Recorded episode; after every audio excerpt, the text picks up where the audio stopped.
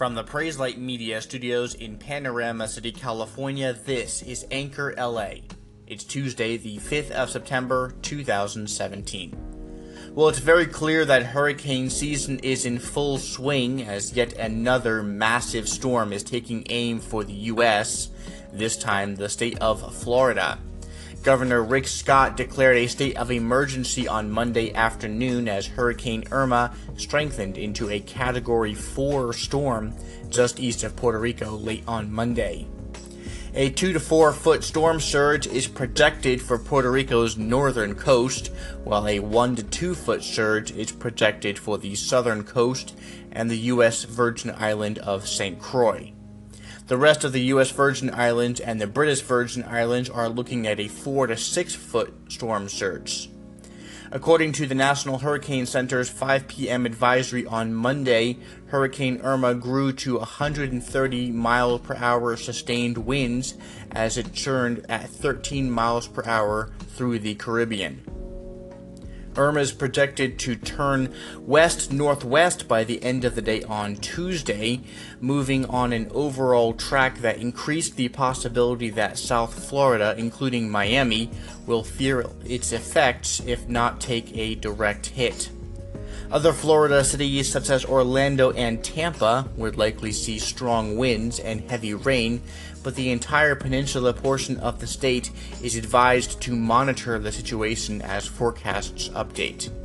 Irma is expected to strengthen over the next two days. At its current sustained wind speeds, Irma would be the biggest hurricane to hit South Florida since Category 5 Hurricane Andrew in 1992.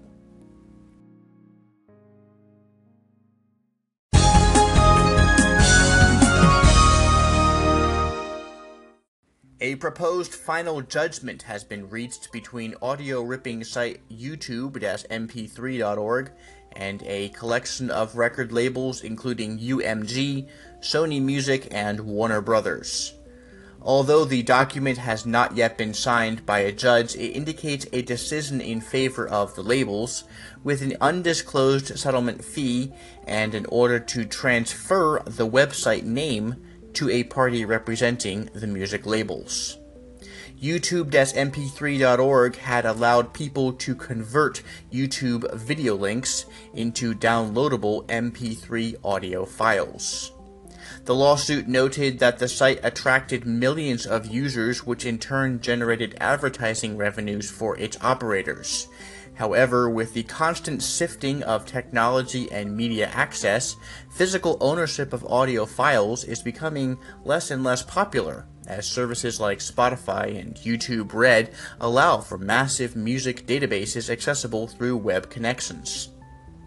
Now, in places where unlimited data connections aren't readily available, or when certain music just isn't available on these services, users still turn to MP3 ripping sites to escape the hefty charges and hassle of purchasing CDs in stores or online.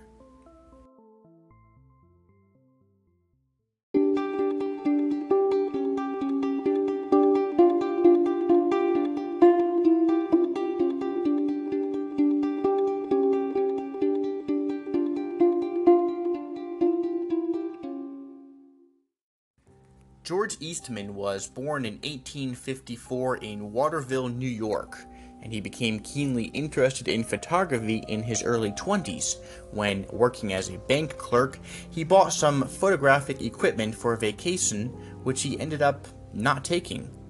While immediately fascinated by the technology, he was less enthusiastic about the cumbersome and limiting nature of the wet plate process so he decided to simplify things.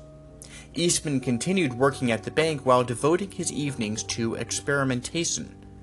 By 1880, he had devised his own dry plate formula and went into the photographic business full time. As he ran a young company struggling to survive, Eastman began looking for new exposure methods that would render glass plates obsolete and bring photography to everyone. He found that cellulose produced a cleaner image than paper and was easily spooled onto a film roller, making it compact. and that proved to be the birth of modern camera film. By 1888, he was ready to patent the first roll film camera and registered the name Kodak. Today, the Kodak company, although having gone through extensive financial difficulties in the recession a few years ago, still produces film, albeit for certain crowds which don't use today's digital technologies. Kodak also produces digital products and even a few smartphones and tablets, including the Ektra smartphone, a reference to one of its famed film types, Ektachrome.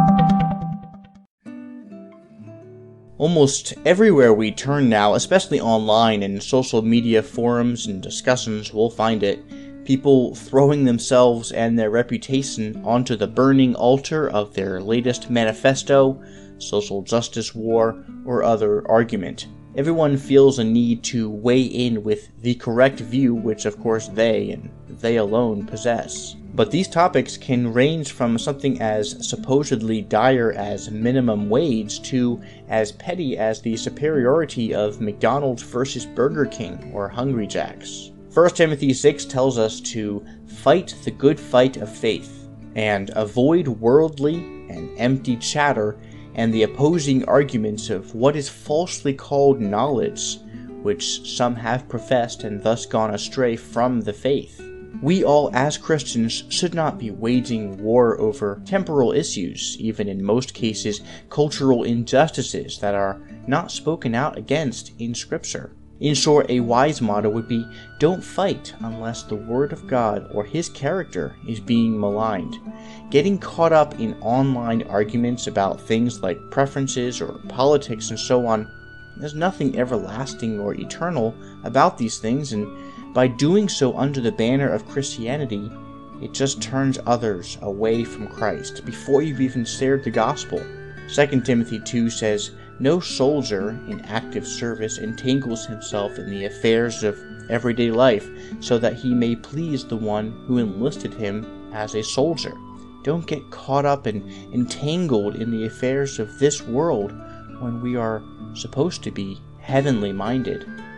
Instead, predetermine in your mind what matters most Christ, His Word, evangelizing the lost with His gospel, and so on. These topics are what matter, but gently, even still, winsomeness and godly love is the key in the demeanor of a Christian. Not every battle we stumble across on the hills of Facebook and Twitter, no matter how loud, no matter how unfair or even wrong, is worth the efforts wasted, the temptation to sin against others in our hearts, or tarnishing of our representation of Christ on a matter that does not even shine His light over the battlefield.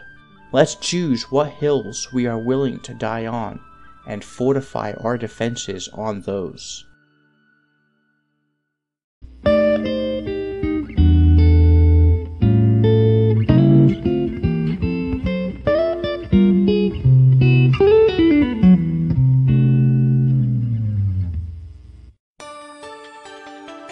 Thanks for listening to Anchor LA on Twitter at Anchor LA Podcast and Facebook.com slash Anchor LA, where you can find links and information to certain topics we cover in the podcast.